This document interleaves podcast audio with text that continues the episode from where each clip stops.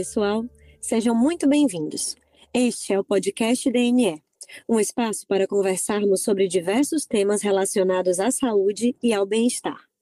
A cada episódio, recebemos um convidado para bater um papo sobre um assunto em alta no momento. No mês em que se celebra o Dia Mundial da Meningite, trazemos para nosso bate-papo duas especialistas no assunto, para que possamos esclarecer o máximo possível de dúvidas sobre esse, que é um tema que tem, infelizmente, aparecido cada vez mais nas notícias sobre saúde. Por isso, hoje, eu, Carolina Geraldo, gerente de comunicação e RH da DNE Diagnósticos Nordeste, recebo aqui para essa conversa Rebeca Porto, enfermeira e assessora técnica na Secretaria Estadual de Saúde do Ceará. Possui especialização e mestrado em saúde coletiva. Atualmente, é assessora técnica no GT de Vigilância Epidemiológica das Doenças Imunopreveníveis da CESA-CE, lidando especificamente com as meningites de importância para a saúde pública. E recebemos também Karine Cavalcante, farmacêutica, mestranda em farmacologia pela Universidade Federal do Ceará. Atua nas áreas de vigilância laboratorial das meningites encefalites, resistência bacteriana, vírus respiratórios e investigação de surtos. É membro executivo da Coordenação Estadual de Segurança do Paciente. Atualmente compõe a equipe de coordenação da Divisão de Biologia Médica do Laboratório Central de Saúde Pública do Ceará. Seja bem-vinda, doutora Karine, seja bem-vinda, Rebeca. Muito obrigada. obrigada. Agradeço a participação de vocês duas. Bom, inicialmente, eu queria que vocês explicassem o que é a meningite, quais são os principais sintomas e as formas de transmissão.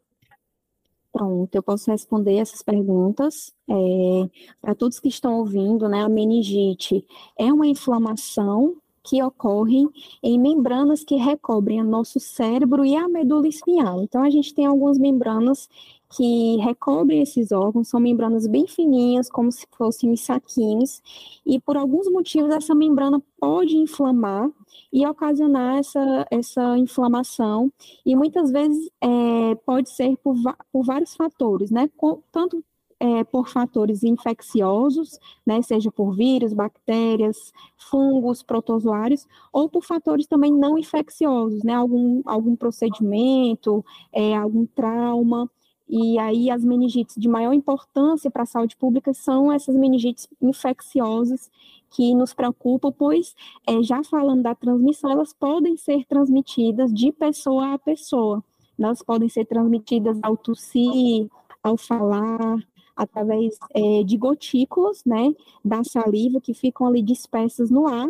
E se o indivíduo que estiver próximo a uma pessoa que está ali com aquela bactéria que pode causar uma meningite, se esse indivíduo estiver ali com uma situação imunológica é, mais comprometida, ele pode desenvolver a doença. É, e quais são os principais sintomas? Pronto, os principais sintomas é, são sintomas é, gerais que o paciente pode apresentar, por exemplo, uma febre, né? Muitas vezes é uma febre alta, é, cefaleia intensa, mais conhecido como dor de cabeça, o paciente também pode apresentar muitos sintomas neurológicos, como a rigidez de nuca, dificuldade em fletir alguns membros, né, membros inferiores e membros superiores também. Então, é, os sintomas clássicos, né, falando de uma forma mais resumida, é a febre, a cefaleia e a rigidez de nuca, que estão presentes na maioria dos casos das meningites infecciosas. Certo. Rebeca, e como é que pode ser feita a prevenção da meningite? Pronto, a prevenção da meningite, né, como, como um todo, o indivíduo ele pode se prevenir tendo os bons hábitos de saúde, bom, um estilo de vida adequado, mas falando das meningites que são transmissíveis, né, e dentre elas as, as infecciosas, a prevenção pode ocorrer através do uso de, de, de, máscaras em ambiente com grandes aglomerações, né? Se você tiver com algum sintoma respiratório, é importante que você também utilize a máscara cirúrgica, por exemplo. É, se você tiver alguma situação de imunossupressão e que esteja, mais suscetível né, a essas doenças, é importante que você utilize também o equipamento de proteção individual para que você possa se prevenir é, prevenir o seu sistema neurológico, o próprio sistema imunológico de desenvolver uma infecção desse tipo. Certo, entendi. E o que fazer na ocorrência de uma suspeita em qualquer esfera da saúde? UPAs, unidades básicas de saúde, hospitais? Pronto, o indivíduo que manifestar esses sintomas, né, que eu falei que são sintomas clássicos, febre alta, né, dor de cabeça intensa, uma cefaleia muito forte e rigidez de nuca, né, claro que esses sintomas não são engessados, eles ocorrem na maioria dos casos, mas eles não são engessados, às vezes podem ser sintomas inespecíficos também, é, principalmente quando a gente fala de crianças. No entanto, esse indivíduo ele precisa procurar a unidade de saúde mais próxima, né, é, seja uma UBS, uma unidade básica UPA ou alguma unidade privada, para que o profissional médico ele possa diagnosticar já na suspeita da meningite e agir rapidamente, porque já na suspeita ele já entra ali com a terapia que é indicada, né, para o tipo de meningite, seja bacteriana ou viral, e para que a gente possa minimizar sequelas que o paciente pode é, ter em decorrência desse, desse tipo de infecção. Interessante.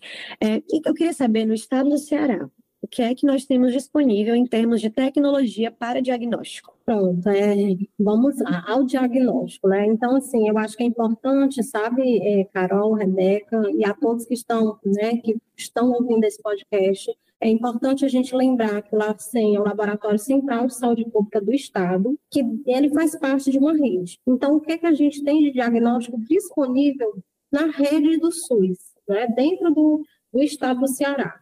Então, a gente tem a possibilidade de fazer cultura microbiológica, e aí quais os materiais que eu vou fazer cultura, né? Aquele médico que atendeu, conforme a, a Rebeca falou, em qualquer esfera da saúde, é, essa, essa cultura microbiológica, ela está disponível, então as unidades que têm seus laboratórios locais, sejam eles dentro de hospitais, de UPAs, de rede privada ou de pública, é de grande importância que a gente tenha a cultura de lembrar da cultura microbiológica. Então, a cultura microbiológica a partir do raspado de petecas, que não é tão comum, porque é um, um quadro mais raro, o sangue para coleta de hemocultura e o líquor, que é uma punção lombar, que é um procedimento médico. Então, a cultura microbiológica é o padrão ouro né, para o diagnóstico das meningites. Mas quais outros diagnósticos nós temos disponíveis?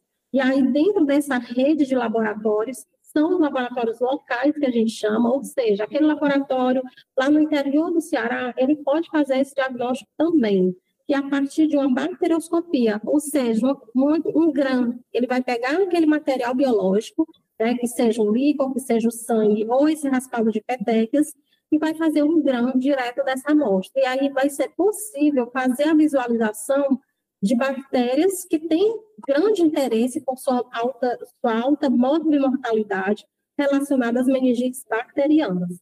E aí, um outro diagnóstico que também podemos fazer é o exame quimiocitológico, ou seja, o estudo do líquor, tanto para ver as questões de celularidade como de bioquímicas ver o, percentual de glicose, de proteína, e isso vai inferir o grau de infecção daquele determinado paciente a partir do estudo do líquido.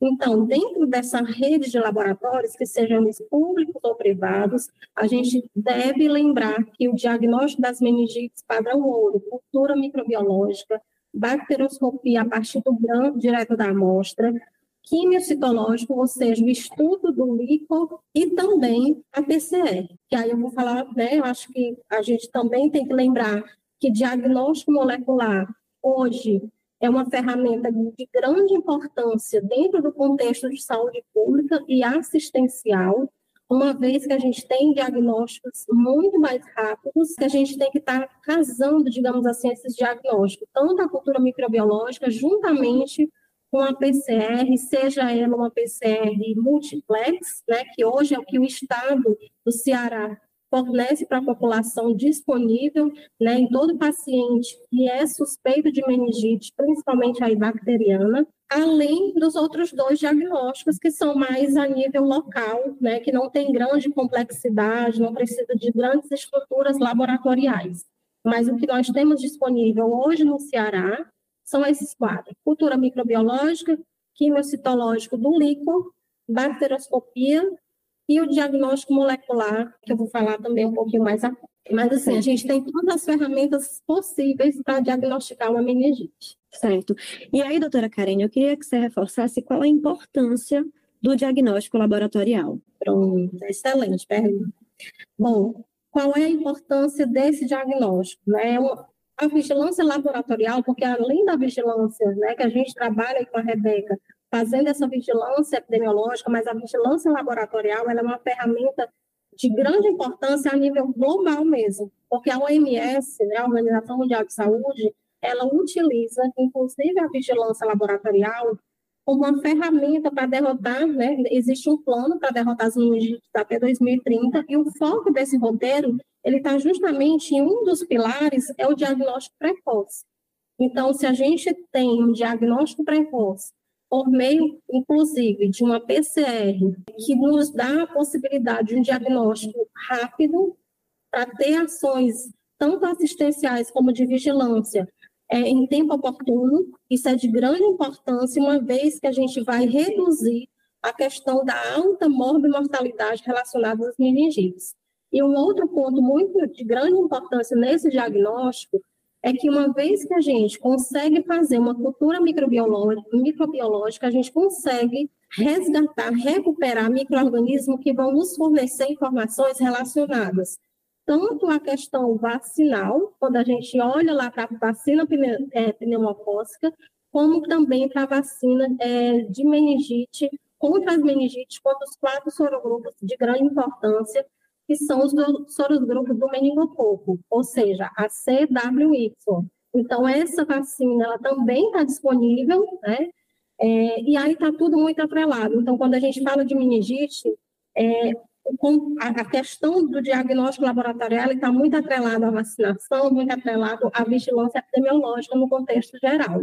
E é essa importância que a gente tem que lembrar que não é só assistencial, mas tem toda uma questão epidemiológica que a gente vai tentar, a partir desses, desses resultados, inferir o que é está circulando no Ceará em relação às meningites. Eu queria ah. só aproveitar essa fala da Karine, quando ela fala das vacinas, e quando você me perguntou da questão é, da prevenção, eu acabei esquecendo de mencionar, mas a vacinação também é uma forma de prevenção, né? Nós temos várias meningites imunopreveníveis, como a meningite meningocócica, a meningite causada pelo hemófilos influenza, a meningite pneumocócica, meningite causada por alguns tipos de... É, a meningite tuberculosa, né, causada por algum, alguns cepas desse agente. Então, temos vacinação, né, aqui no nosso Programa Nacional de Imunização, temos vários imunobiológicos disponíveis que podem estar protegendo contra alguns tipos de meningite também. Ótimo, ótimo. É, eu queria saber também um pouco sobre as novas ferramentas tecnológicas e sobre os agentes pesquisados.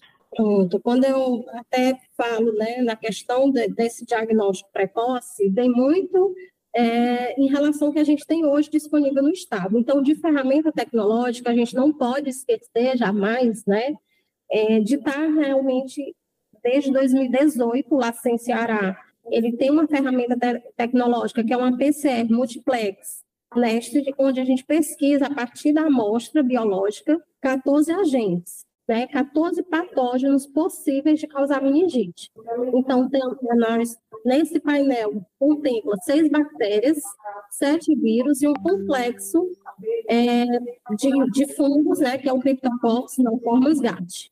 E aí, além dessa ferramenta, né, então, sempre em paralelo, a gente também faz a cultura microbiológica, e aí é essa importância né, que eu falei anteriormente. E de ferramenta ainda tecnológica, né, porque a cultura microbiológica ela é um padrão ouro e que, ao longo do tempo, ela se manteve, mas, obviamente, que uma ferramenta de PCR em que você tem um resultado é, analítico em uma hora, isso tem grande impacto na saúde do paciente, na sobrevida do paciente, na qualidade de vida que esse paciente sobrevivente ele pode ter. E aí também, além dessa PCR multiplex, né, com esse painel meningite encefalite, nós também fazemos a, a, o diagnóstico da meningite tuberculosa por uma outra metodologia, também uma ferramenta de PCR multiplex, em que a gente consegue detectar a partir da amostra de líquido, diretamente da amostra, é, tanto o diagnóstico, a detecção do Mycobacterium tuberculosis, como a resistência à rifampicina. Então, hoje no Ceará, a gente consegue trabalhar com duas ferramentas né, de PCR e que tem um diagnóstico muito rápido. E isso, para a meningite bacteriana, ela é muito impactante na questão assistencial, obviamente, primeiramente, pela segurança do paciente, mas também na questão epidemiológica, porque a gente consegue fazer uma abrangência maior dos agentes pesquisados e que são causadores, sim, né, além das bactérias é, mais comumente envolvidas e de maior letalidade, que é a Neisseria meningitis, hemófilos influenza, streptococcus pneumonia, mas também tem os vírus, né, que a gente não pode esquecer que também tem a sua é, letalidade, obviamente, bem menor, mas que tem um impacto na área assistencial muito grande. Então, quando você consegue diagnosticar um agente viral tipo varicela zoster que está contido no painel, né? Então, é possível detectar varicela zoster, isso já muda a terapia. Então, a gente já entra em outro conceito, que é a farmácia clínica, e que aí consegue é, descalonar o antibiótico e mudar a terapia do paciente para o antiviral. Então, isso tem um grande impacto realmente na segurança do paciente. É, gente, para finalizar, eu peço para vocês falarem um pouquinho sobre a importância do trabalho em conjunto da vigilância epidemiológica dos laboratórios públicos e privados e dos lacentes. Você quer começar, Rebeca? Posso falar também. Pronto, a gente vai se complementando aqui. É, você já falou muito bem, Karine, da questão da, do objetivo principal da OPAS, né, que é derrotar as meningites até 2030. Então, é, é um conceito muito amplo quando a gente escuta só é, ah, derrotar as meningites, mas dentro disso existem muitos significados, né? A gente quer é, diminuir as sequelas, diminuir é, a mortalidade com essa doença. Então, o trabalho da vigilância de investigar casos, de notificar as, as esferas de saúde, é um trabalho que sempre ocorre em conjunto com a vigilância laboratorial, porque a partir do momento que eu comunico o caso, né, para as outras esferas, eu consigo é, imediatamente falar com o LACEN para ver se é, as amostras estão à, disponibilidade né, do laboratório, sejam eles é, públicos ou também privados, né, a gente sempre está se comunicando com os, os, diversos laboratórios privados aqui do nosso estado, então é um trabalho que é, tem a sua importância né, de integração e de comunicação constante.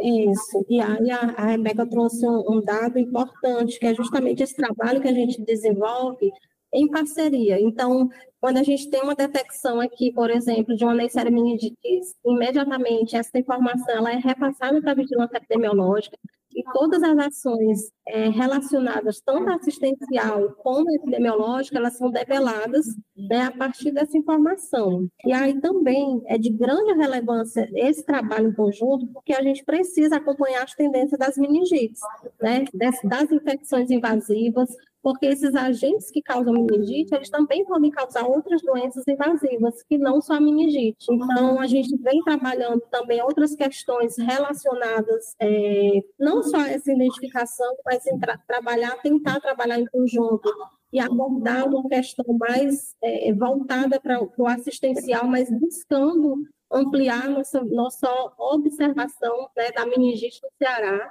que é a questão de estar tá buscando, de repente, aí uma, uma, uma coleta né, em UPA, que é a porta de entrada hoje, realmente, da grande maioria dos pacientes. Então, a gente tem que ampliar esse olhar para além né, do hospital. Bom, pessoal, esse foi o nosso papo de hoje. Espero que vocês tenham esclarecido as dúvidas sobre meningite. Doutora Karen e Rebeca, muitíssimo obrigada pela participação de vocês hoje conosco. Nós que agradecemos a oportunidade de participar desse momento, né, e parabenizar o trabalho de vocês de, de divulgar esse conteúdo tão importante para a população e para os profissionais de saúde. Da mesma forma, agradeço a oportunidade e estamos sempre é, disponíveis né, para estar realmente divulgando e capilarizando ainda mais informações sobre meningite que eu acho que é de grande importância para a saúde pública. Obrigada. É isso, pessoal. Sigamos trabalhando juntos no cuidado com a saúde e o bem-estar. E até o próximo podcast DNE.